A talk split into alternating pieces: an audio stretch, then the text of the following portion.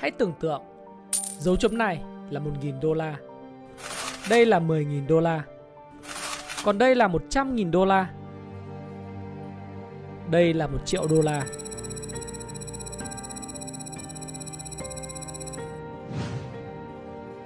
Gấp 1.000 lần chỗ này, ta có 1 tỷ đô. Và gấp 5 lần chỗ này, ta có tài sản tạm ước tính mà tỷ phú Phạm Nhật Vượng đang sở hữu, khoảng 5 tỷ đô la. Khối lượng tài sản đồ sộ giúp ông có mặt trong nhóm 300 người giàu nhất thế giới theo Forbes năm 2020. Và đó là câu chuyện của Phạm Nhật Vượng. Xem nào, hãy quay sang câu chuyện của bạn.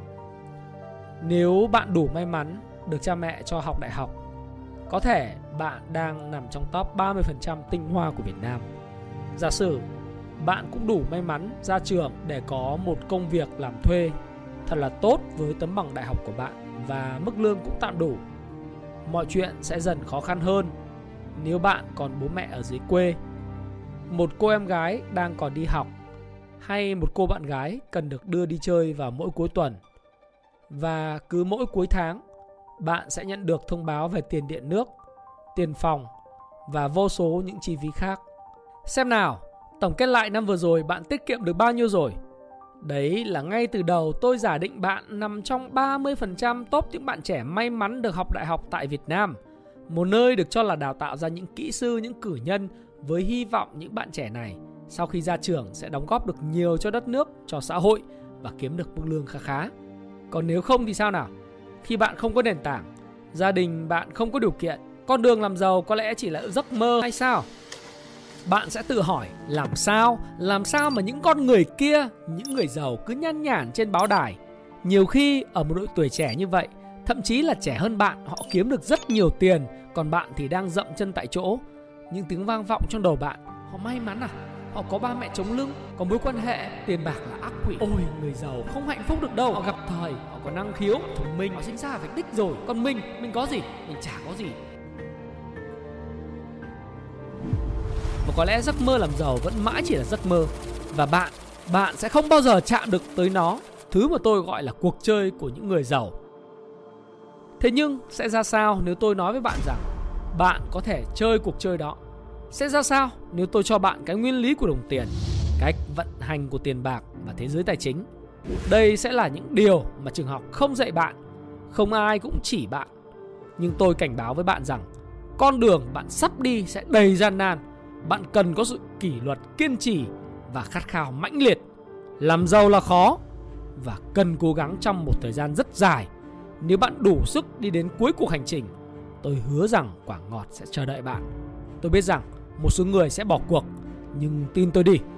Chỉ cho đến khi bạn thực sự làm nó, làm những việc đó, bạn sẽ cảm thấy rằng bạn có thể chơi cuộc chơi của người giàu. Vươn đến sự tự do tài chính, bạn sẽ đi ăn mà chẳng cần lo lắng đến hóa đơn bạn sẽ cho con bạn hưởng sự giáo dục tốt nhất. Bạn sẽ giúp bố mẹ bạn tận hưởng tuổi già một cách hạnh phúc. Và điều quan trọng là bạn được tự do làm điều mình muốn. Nào, hãy cùng tôi bắt đầu.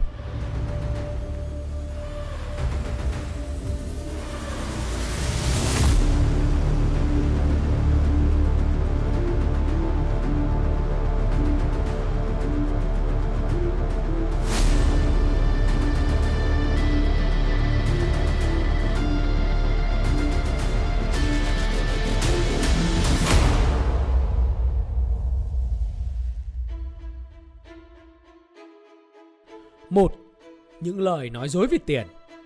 Bạn có bao giờ ngồi xuống và tự hỏi bản thân, tiền là gì chưa? Tiền là giấy. Tiền là thứ bạn cống hiến cả đời cho nó. Tiền là thứ được thừa kế lại. Thực ra thì mỗi người sẽ có khái niệm và cách nhìn nhận riêng về tiền. Thông thường, cách nhìn về tiền của chúng ta sẽ bị ảnh hưởng bởi nơi chúng ta sinh ra hay rộng hơn chính là môi trường sống. Một người sinh ra trong một gia đình nghèo thường không có nhìn rõ ràng về tiền đôi khi rất là tiêu cực. Họ dành cả đời ra để kiếm tiền.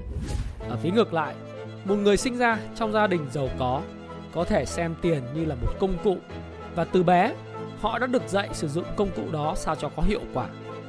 Về cơ bản suốt 12 năm đèn sách tôi chưa thấy môn nào dạy về tài chính nói chung và tiền nói riêng.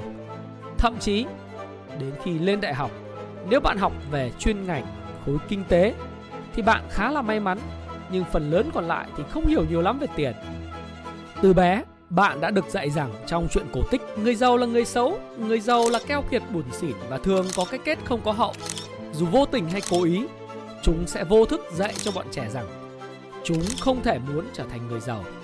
Mà bạn biết đấy, trẻ em thì như những tờ giấy trắng, khi đã quẹt mực lên rồi thì dù có sửa cũng khiến tờ giấy xấu hơn. Bạn hãy để ý đi, những câu chuyện ở thế giới Iron Man là ai? Iron Man là kỹ sư máy tính giàu có. Spider-Man là sinh viên xuất sắc. Hay Batman cũng là một tỷ phú của thành phố Gotham. Tạm gác lại các câu chuyện cổ tích sang một bên. Nếu bạn điểm qua các tỷ phú Việt Nam có mặt trong danh sách những người giàu nhất thế giới hoặc danh sách các vị doanh nhân giàu nhất trên thị trường chứng khoán Việt Nam, bạn sẽ dễ dàng thấy được phần lớn họ là những tỷ phú tự thân. Ta có những cái tên quen thuộc như Phạm Nhật Vượng, Nguyễn Thị Phương Thảo, Trần Bá Dương, Hồ Hùng Anh, Trần Đình Long. Vậy điểm khác biệt giữa họ và bạn là gì? Họ đã biết những bí mật nào mà số đông còn chưa biết. Để tôi nói cho bạn biết, mọi thứ bạn được dạy rằng con ơi học cho giỏi, kiếm một công việc có mức lương khá, rồi bố mẹ để cho mảnh đất. Những thứ đó là sai, hoàn toàn sai. Nếu trong đầu bạn chỉ nghĩ rằng tiền đơn thuần là mức lương bạn kiếm được mỗi tháng thì bạn đã nhầm. Nó còn hơn thế vì bạn đang dùng tiền để đánh đổi một thứ quan trọng nhất cuộc đời của bạn. Và nếu bạn để nó trôi qua, bạn sẽ không bao giờ lấy được. Đó chính là thời gian. Bạn không thể cứ đi làm hàng tháng với mong muốn rằng bạn sẽ kiếm được tiền đều đặn như vậy cho đến khi cuối đời. Bạn chỉ lãng phí thời gian của bạn mà thôi. Vì mỗi một đồng bạn sẽ tiêu phụ thuộc vào số tiền bạn kiếm trong khoảng thời gian nhất định. Nếu bạn không biết cách thức kiếm tiền nhiều hơn mà ít tốn thời gian hơn, tức là bạn chỉ đang cố gắng cân bằng số tiền bạn kiếm với số tiền bạn chi. Và rồi, bạn sẽ sống đến cuối đời. Nhưng về bản chất, bạn chỉ là một con robot được sinh ra để đi kiếm tiền mà thôi. Để tôi minh họa cho bạn rõ nhé. Giả sử mức lương của bạn cũng khá là 15 triệu và bạn mới ra trường ở tuổi 22.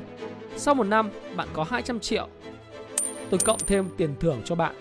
Giả sử bạn có thể làm đều đặn như vậy, không thất nghiệp, không phá sản. Mỗi năm lương của bạn tăng 10%, bạn ăn ở tốt và sống được tới 72 tuổi thì phải mất 50 năm bạn mới có thể kiếm được 24 tỷ Việt Nam đồng. Đó chưa kể lạm phát sẽ bào mòn sức mua của đồng tiền.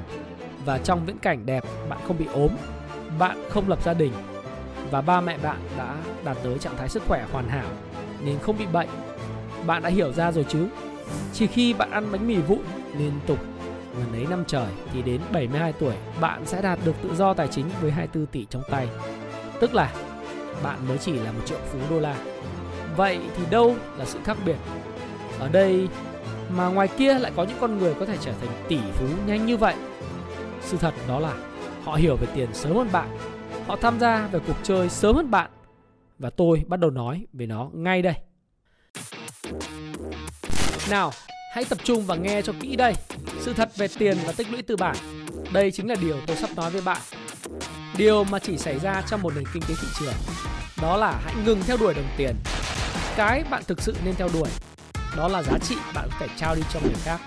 Bởi vì bạn được trả tiền dựa trên giá trị bạn có thể trao đi cho người khác, chứ không phải là bất cứ thứ gì khác.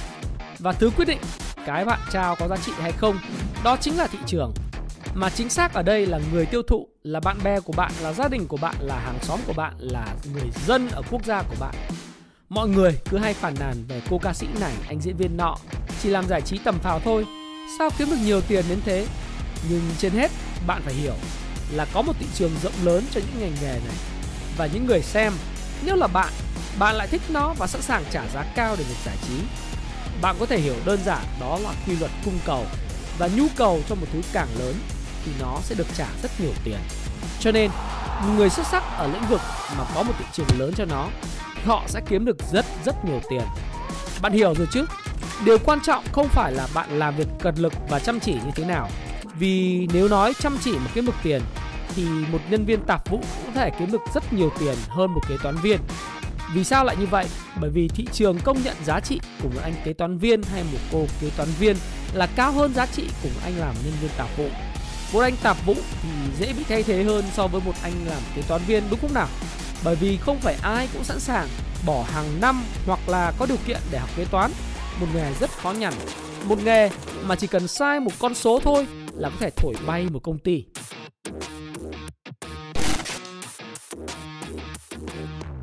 Có lẽ bạn sẽ nói rằng nếu vậy thì đơn giản quá, bởi vì ai mà chẳng có giá trị mà người khác công nhận hoặc muốn tìm kiếm. Vậy tại sao có những người làm triệu phú, tỷ phú, có những người không?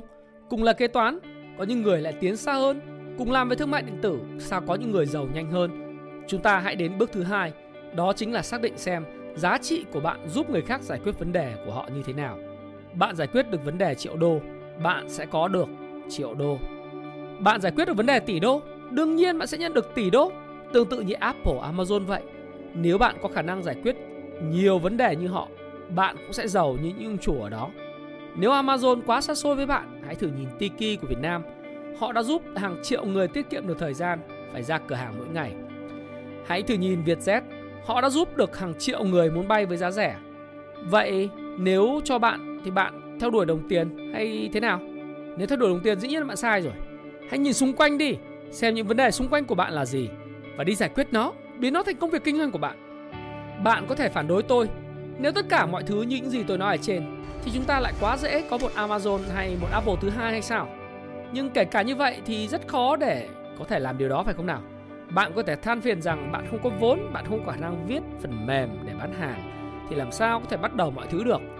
Hãy nghe đây, đừng làm như vậy, hãy lắng nghe thị trường, tìm ra con đường riêng dựa trên giá trị của bạn.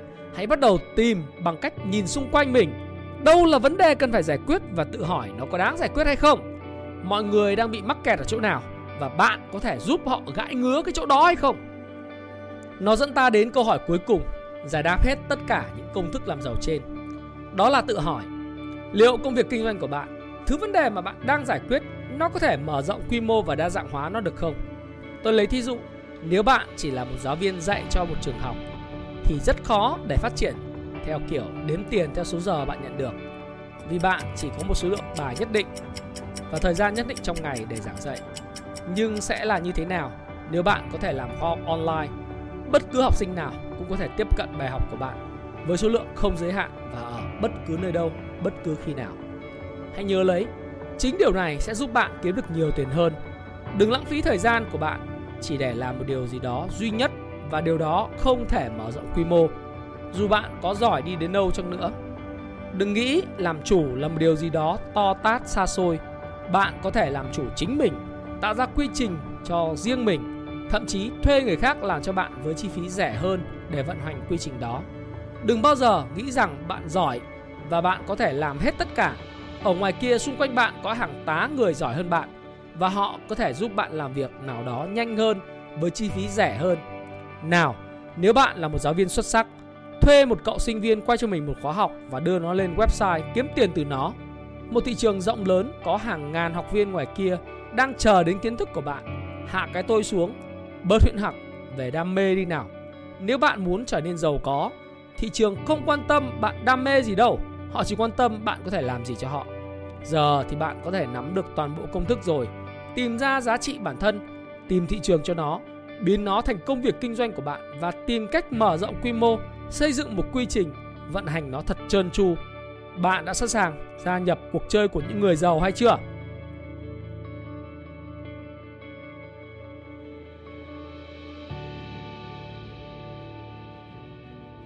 Ngay bây giờ, bạn đã có thể đứng giữa hai ngã rẽ.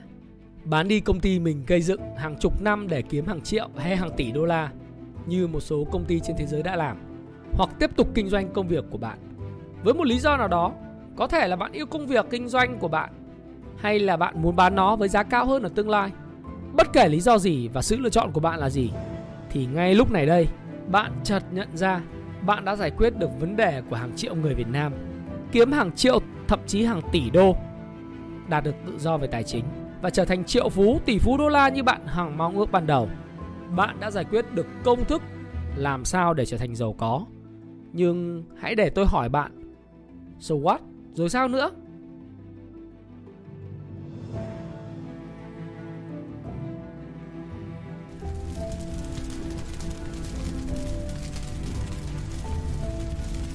Nào, suốt một chặng hành trình chúng ta đều đã rõ ràng Tiền thực chất chỉ là niềm tin mà ta tin vào nó mà thôi. Tiền là một mớ giấy được in mực xanh. Tiền là những con số nhảy nhót trên màn hình máy tính, trên điện thoại, trên mobile. Ta tin nó có giá trị thì nó trở nên có giá trị. Thứ chúng ta theo đuổi thực chất không phải là tiền. Hãy thử nghĩ xem, tiền không nên là mục đích cuối cùng mà chúng ta cần theo đuổi. Chúng ta kiếm thật nhiều tiền chỉ để mua được chiếc xe xịn hơn hay sao? Chúng ta kiếm thật nhiều tiền chỉ để được du lịch trên thế giới nhiều nước hay sao? Chúng ta kiếm thật nhiều tiền để xây dựng cho ta cả một lâu đài hay chăng? Không, đó không phải là thứ bạn thực sự cần đâu. Hãy suy nghĩ thật kỹ nào. Ngồi im, suy nghĩ thật kỹ. Thực ra, cái mà bạn cần nhất đó là cảm giác được hạnh phúc, được tự do, làm những điều mà bạn muốn. Tôi đã dẫn bạn đi một hành trình dài để trở nên giàu có và sau đó lại nói với bạn rằng thứ mà bạn đang làm là vô nghĩa hay sao? Không, ý tôi không phải là như vậy. Thứ tôi muốn là hy vọng bạn có thể học hỏi điều gì đó cho riêng bạn hoặc là giúp bạn có thêm một góc nhìn vào cuộc sống. Đó mới chính là điều tôi muốn làm. Bởi vì dù bạn có đi chặng hành trình nào đi chăng nữa thì cho tới cuối con đường chỉ có bạn mới biết bạn có thực sự cảm thấy thỏa mãn, hạnh phúc và tự do hay không. Trừ khi bạn muốn lặp đi lặp lại công việc chán ngắt của bạn mỗi ngày, sáng cắp cặp đi, chiều cắp cặp về, lặp đi lặp lại đến cuối đời. Còn không, hãy tự mình tìm cho mình một con đường. Cũng cùng là một công thức tôi đưa bạn suốt cuộc hành trình này. Hãy biến nó thành một con đường có ý nghĩa nhất mà bạn muốn đi và bạn muốn cống hiến cả đời này cho nó. Để đến cuối cuộc hành trình, bạn cảm thấy viên mãn nhất. Vì vậy, theo tôi, đừng theo đuổi tiền, hãy sử dụng tiền để khiến bạn trở nên hạnh phúc. Vì cả cuộc đời này, chúng ta chỉ đi giải quyết một thứ thôi và đó chính là hạnh phúc phải không nào?